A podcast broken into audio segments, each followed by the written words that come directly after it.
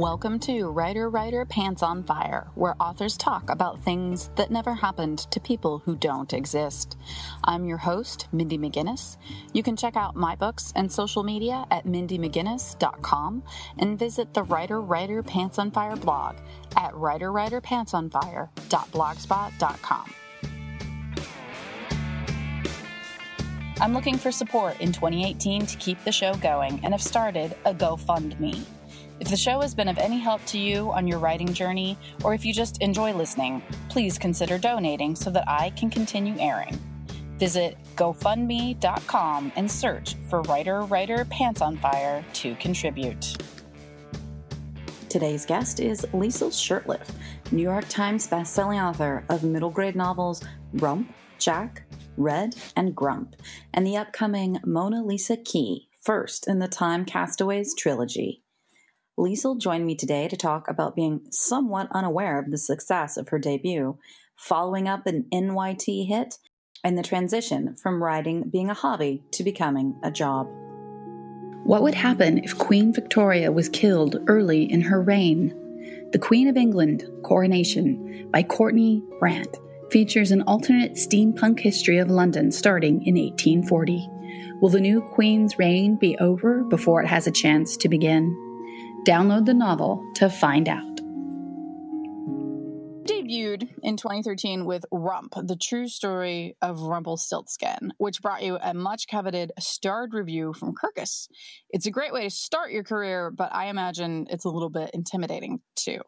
Did you feel pressure to follow up strong with your next releases, or was the feeling entirely celebratory? I was delightfully oblivious to how well received Rump was. I think being a debut author, you you don't always know what to expect. You don't even know what all the options are. Sometimes it's like, oh, a starred review. I guess that's a really good thing, right? Mm-hmm. and I really wasn't so aware of how difficult Kirkus could be sometimes. I didn't even really understand what state reading lists were. I didn't even realize what that was at first. So I think I was really oblivious and I felt very little pressure to live up to that with my second book because I just didn't really get it. I was so naive and innocent and cute.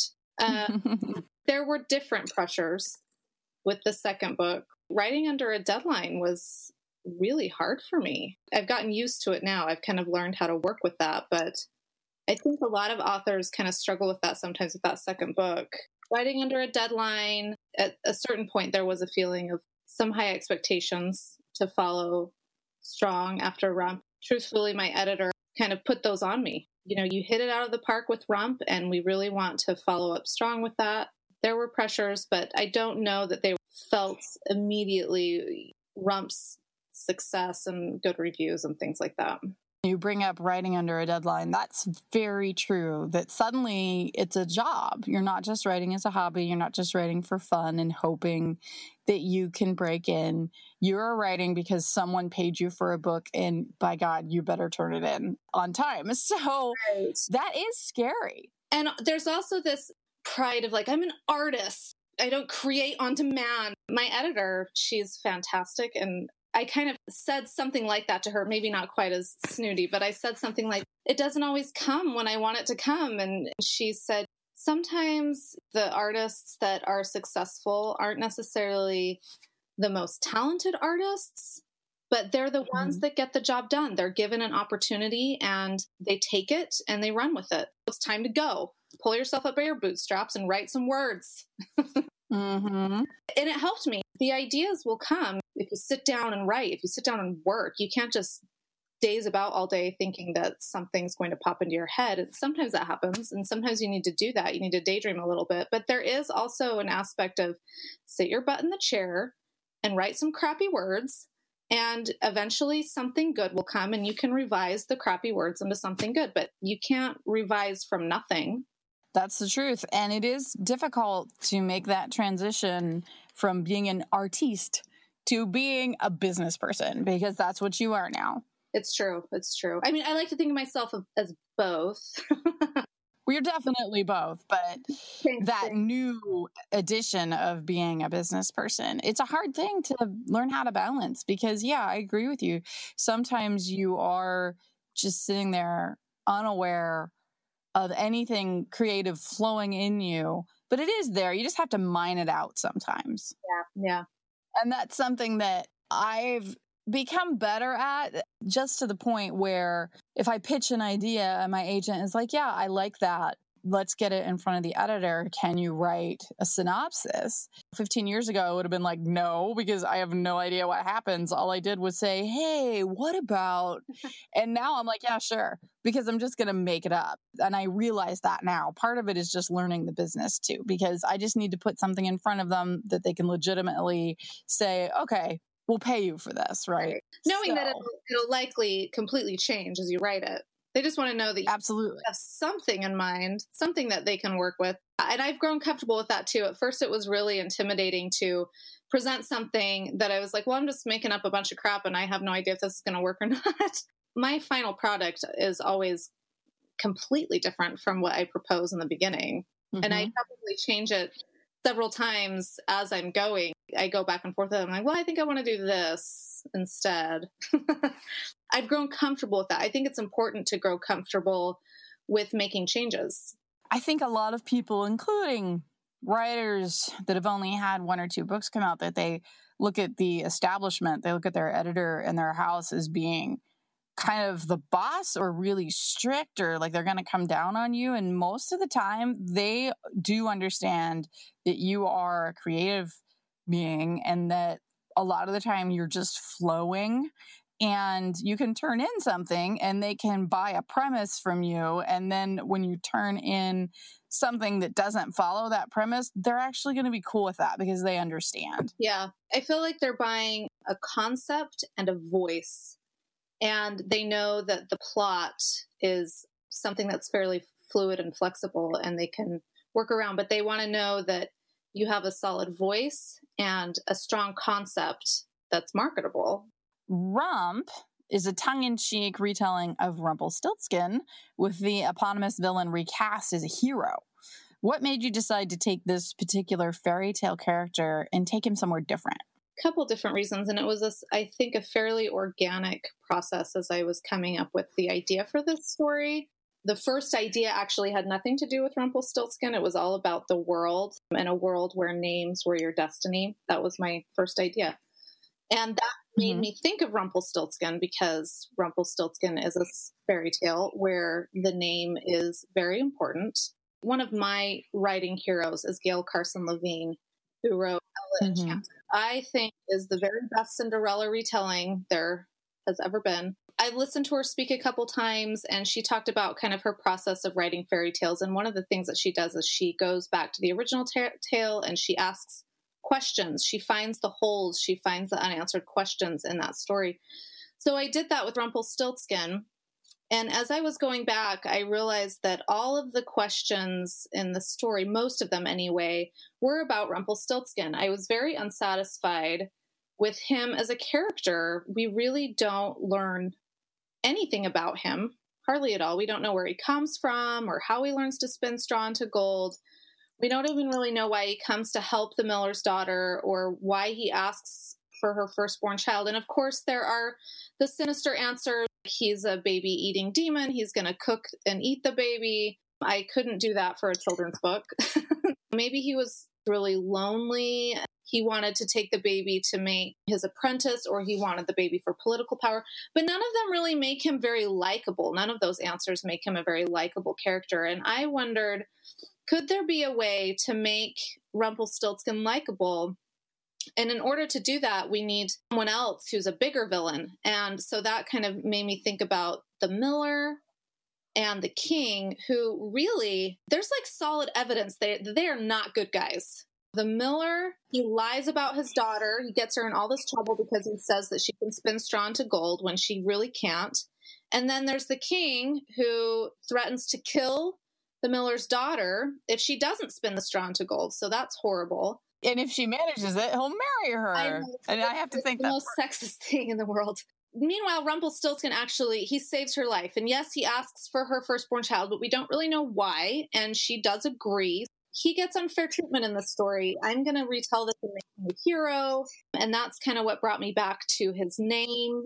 He never says his name until that very end part. What if, like, throughout the whole story, he didn't know his own name? Under what circumstances might that happen? And and what would his name really mean you know what would be the meaning of his name and what kind of destiny would it give him and so those were kind of the ideas that i was tossing about as i developed the story and decided to make him a lovable hero instead of baby eating demon and i love it that it's just everything started with a like what if or why yes what if and why i think those are the questions that i'm asking the most when I'm sort of tossing about ideas.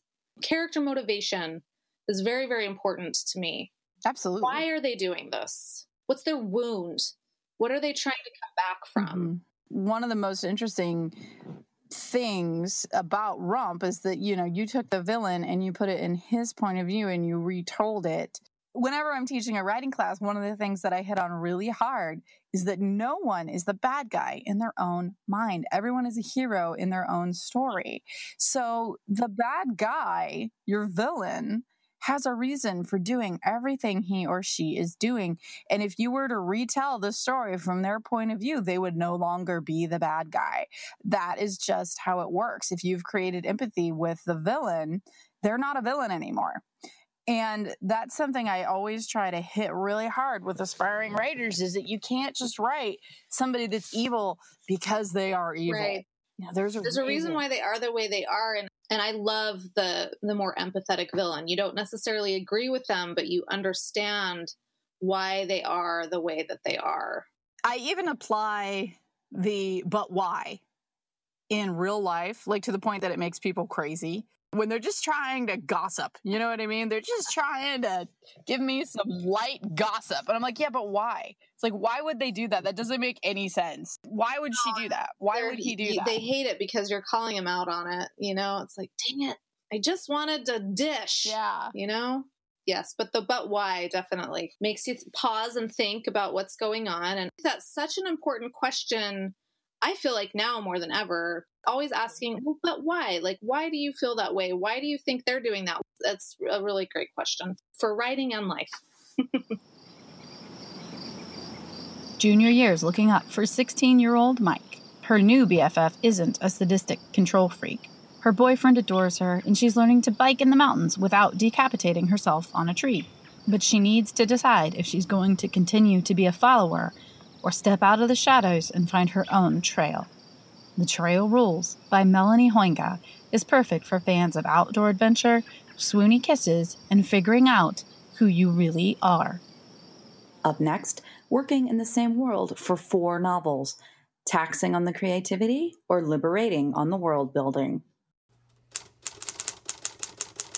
WordToKindle.com is an ebook and book formatting service for self publishing authors we make it easy and cheap to self publish on Amazon and Smashwords. Visit Word to Kindle, that's word dash the number two dash kindle.com to find out more. So, your follow up titles, Jack and Red, are similar retellings that take place in the same world, following the stories of Little Red Riding Hood and Jack of Jack and the Beanstalk. You also have another title, Grump, a retelling of everyone's favorite of the Seven Dwarfs, which is coming out May 29th. Is it comforting to have the ability to remain in the same wheelhouse and work with recurring characters, or are you feeling the need to forge new trails? A little bit of both. I did not intend to write Grump. I actually sort of wanted to leave it at Red. When I wrote Red, there's a little, a grumpy little dwarf that shows up in that story. And he, at one point, Snow White gets brought up and he calls her a spoiled brat. And I instantly mm. was like, oh, why would he say that? Why would he call her a spoiled brat? I had to write the Snow White tale from the point of view of this dwarf, whose name, by the way, is not actually Grumpy. I can't do that because that's a Disney licensed character. So he is he is a grumpy dwarf, and there of course is that kind of nod to those Disney characters. And I really wanted to explore the Snow White tale from the dwarf's point of view. They're such side marginalized characters, but if you think about it, similar to Rump, they're the ones that rescue her. They save her life. So Yeah. why aren't they the heroes of the story? Why is it the prince who comes and kisses her away, which is, you know, stupid? uh, I really just felt like it would be really so interesting to write this story.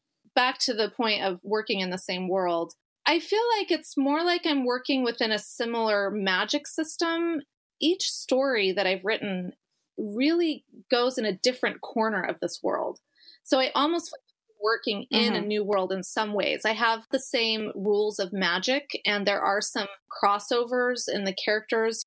And I plant little Easter eggs in each of the stories. I do really feel like each of these books stand on their own and sort of open up a new world that we didn't see in the other stories. So with Grump, I love the beginning, the opening of the story is the dwarves, they live underground where they are mining for their gems, which they actually eat for their food. That's why they mine the gems. Back to that question of well, why are they always mining for gems? They don't seem like they're super rich or anything. It's because they eat them. That's their food. Right. That was just so fun. It was almost, I feel like in some ways, maybe I got a little carried away, but I just really enjoyed developing that world within the world that I'd already created.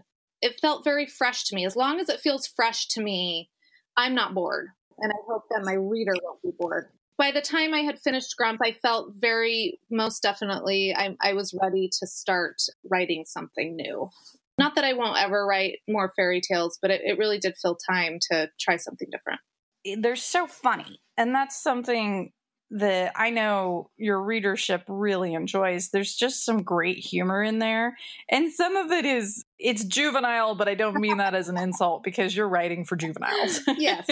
you have king barf in, in the rump and the donkey is Nothing. what's the donkey's name Which I can nothing I have a funny story Yeah. about the donkey, nothing. The Right. donkey was originally named Ass. I thought that was so hilarious because, well, it's a technical name for a donkey, right? But I thought it was so funny when Rump would say things like, I was kicking ass, hauling ass up the mountain. Right. I Oh just my thought it was so hilarious. But it was one of the things, first things that my editor kind of pegged as like, yeah, I think we need to change that. And I was so disappointed. I really held tight to that for a while, given that my audience, some of my audience is very young. Like I have first and second graders reading reading this book.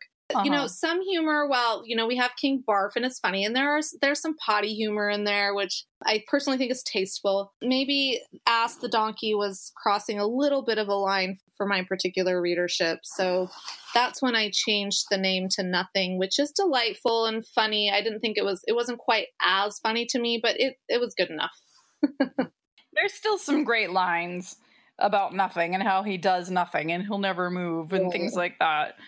But yeah, I mean, hauling ass up the mountain, that's hilarious. I know. I'll just inside joke. I'll just chuckle about it all my life, but it won't be in my book. you were right to cut it though. The last time I was in the elementary library, I said crap. Yeah, and right, the kids were right. mortified. they were just absolutely blown away that I had said I, crap. I've gotten used to it now. I mean, I have young kids. When I wrote Rump, my youngest was like two. It's not Mhm. like I'm immune to what's inappropriate for children. I think I just kind of imagined in my head older kids would be reading my book. From the point of view of a librarian, I can tell you that, especially with the little ones, it's, you got to be so careful because their parents are very protective of them, and you don't want to write a book that you can't get in front of the and, intended and that's audience. um, that's a really interesting conversation with with middle grade as you know people want to give books that reflect different struggles that kids might be going through but then maybe other kids might not be going through that and their parents don't really to expose them to that. Mm-hmm. So it's tough because i feel like books can be such a help with kids who might be going through a really difficult thing but if those books don't exist because we're afraid for the other kids who aren't going through that thing it's it's really hard. I don't know. It is hard, but that's where the role of the teachers and the librarians and even booksellers come in when they know that a particular child needs that story. they can get that story to those kids. I mean, that's part of their jobs. It's part of what we do. best. Having the personal recommendation. That's what I just feel like librarians are so invaluable that way to be able to connect with the kids, know what's going on in their life, know what they like, and help just give them a prod toward that book or that section of books and see what you like. It is such an important role. I think writers tend to think of librarians as gatekeepers in the sense of keeping those gates shut.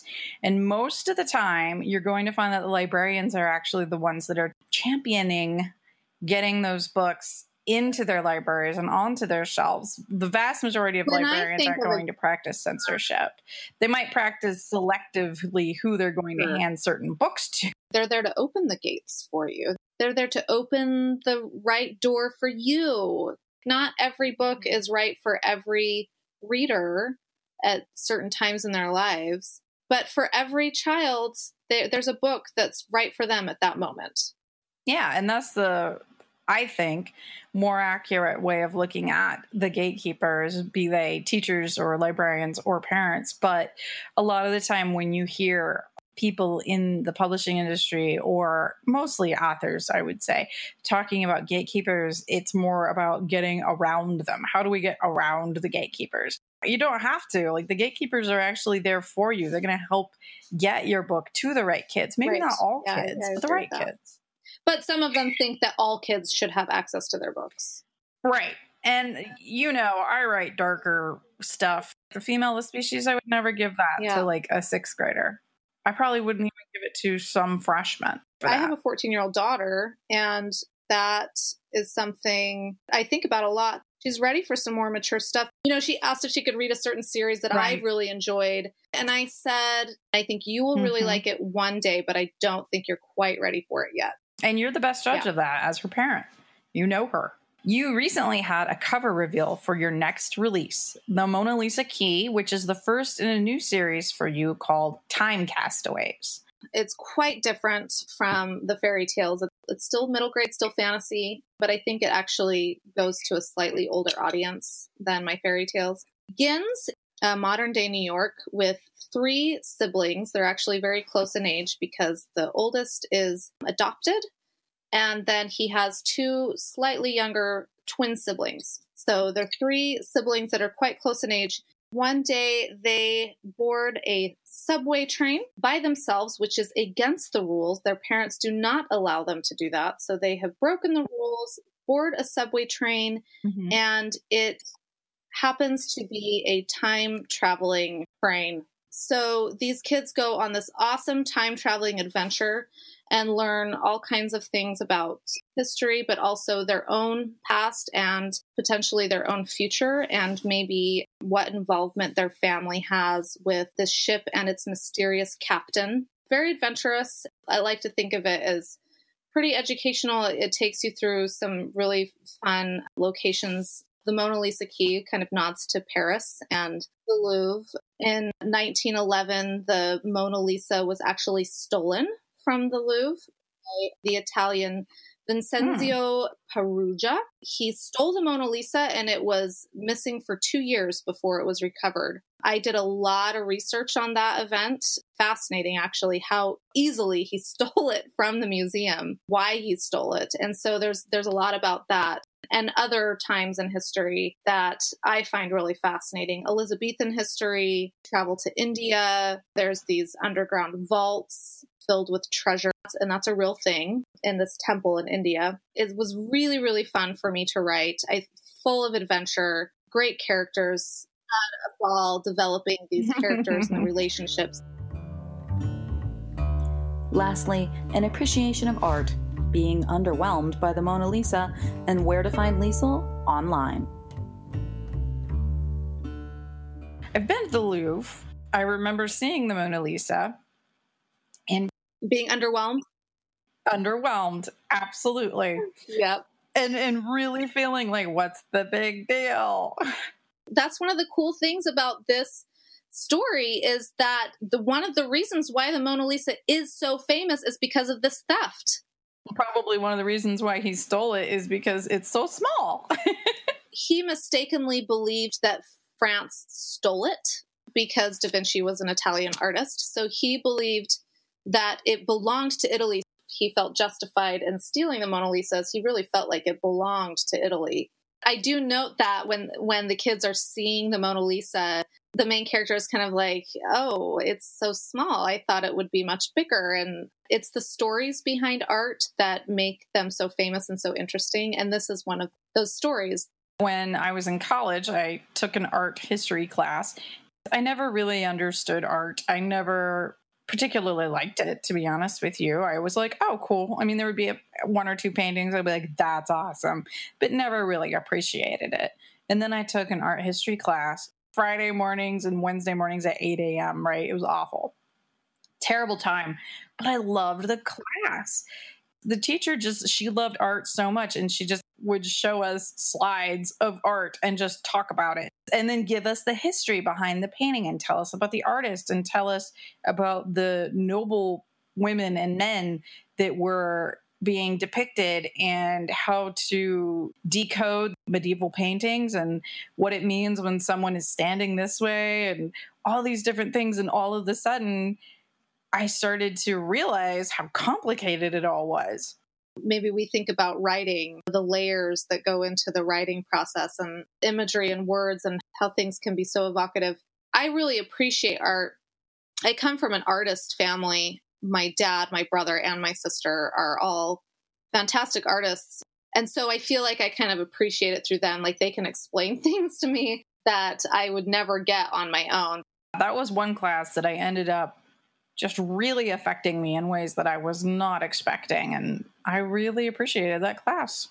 Since you write for middle grade audiences and Time Castaways is looking to be for a little bit older slightly, do you think the readers from Rump, Jack, and Red, which were all New York Times bestsellers, will follow you over to Time Castaways? Or do you think that you're looking for a new readership since some of your middle grade readers that started all the way back in 2013 with Rump may have aged out, or do you think they're still going to be attracted to this new series? I've actually been reading my very last pass of copy edits and realizing it really is geared towards an older audience. And I think a lot of the readers that started with Rump, it's a very natural place for them to go. I am a little concerned. I have a lot of teachers that actually follow my work, you know, have read Rump and my other books as read alouds in their classrooms with their young kids, second grade classes, you know. I think Time Castaways is a little old for that readership. I do worry a little bit that they're going to pick this up and they're going to start reading it to their second graders and they're going to not even get it because it's a little more complex. And there are some terms, I think, and some things going on that probably would go above the head of a second grader. So I think it's a very natural place to go for some of the readers that have read Rump and Jack. But I don't think it will be a natural place for some of those younger classrooms. Well, I will say, having seen the cover art, that it does look older. Does it? Yeah. Not that it looks older in general, but it looks older than the audience intended for Rump, Jack, and Red and Grump. I would definitely assume teachers would look at that and instinctually realize this is, is not for my second grade class. My fairy tales are true middle grade, like they are for 8 to 12, and even you can read aloud to a younger audience too. The Time Castaways, I think, is truly like 10 and up. What's up next for you? You've got Grump coming out in May and then Mona Lisa Key, which is the first in Time Castaways. Is that? Do you know how many books are going to be in that series? It's a trilogy. So I'm working on the second. I've been really excited to continue the series and with these characters and develop some new characters and for them to go to new places. You know, time travel. I was really excited to take on this project in time travel because I love time travel. I love A Wrinkle in Time. I love Rebecca Stead's When You Reach Me. I just think the concept of time travel is so fascinating. Even from a scientific point of view, I've been reading some books about Einstein's theory of relativity and time travel. It is way, way more difficult than I really gave it credit for when I took it on. And part of the difficulty is that it just opens up so many possibilities. I mean, you can time travel, you can go anywhere, anytime. So, where are you going to choose? Like, how am I going to narrow this down? I want to go everywhere, every time. So, trying to narrow it down and, and get a focus has been particularly challenging. But why? So, why are they going to go there? Having more possibility is not always better. Really have to find a way to create some parameters to rein in your story and, and give it some focus. And it can be really difficult with time travel. Not to mention creating the rules of time travel and creating some parallelism. That's extremely difficult. I am not engaged if I'm not being really challenged. And the struggle is sort of what makes it good and exciting for me to be able to struggle to find the answers in my writing. I feel like sometimes that's what ends up being the best part of it. I learn so much when I'm writing because of the research. You just end up going down little rabbit holes, and two thirds of it doesn't even end up in the book, but it doesn't matter because I learned something. Nothing's ever wasted, that's for sure. I feel like two thirds of what I write doesn't end up in the. When we talked about giving a proposal to our editor and, and it changes a lot to the end, even my first draft, I feel like I rewrite 80% of it sometimes. Where can listeners find you online? They can go to my website, lieslshurtliff.com. Twitter, I am at lieslshurtliff. Find me and interact, and I do like to interact with my readers on Twitter, Facebook, Instagram, anywhere. So that's where you can find me.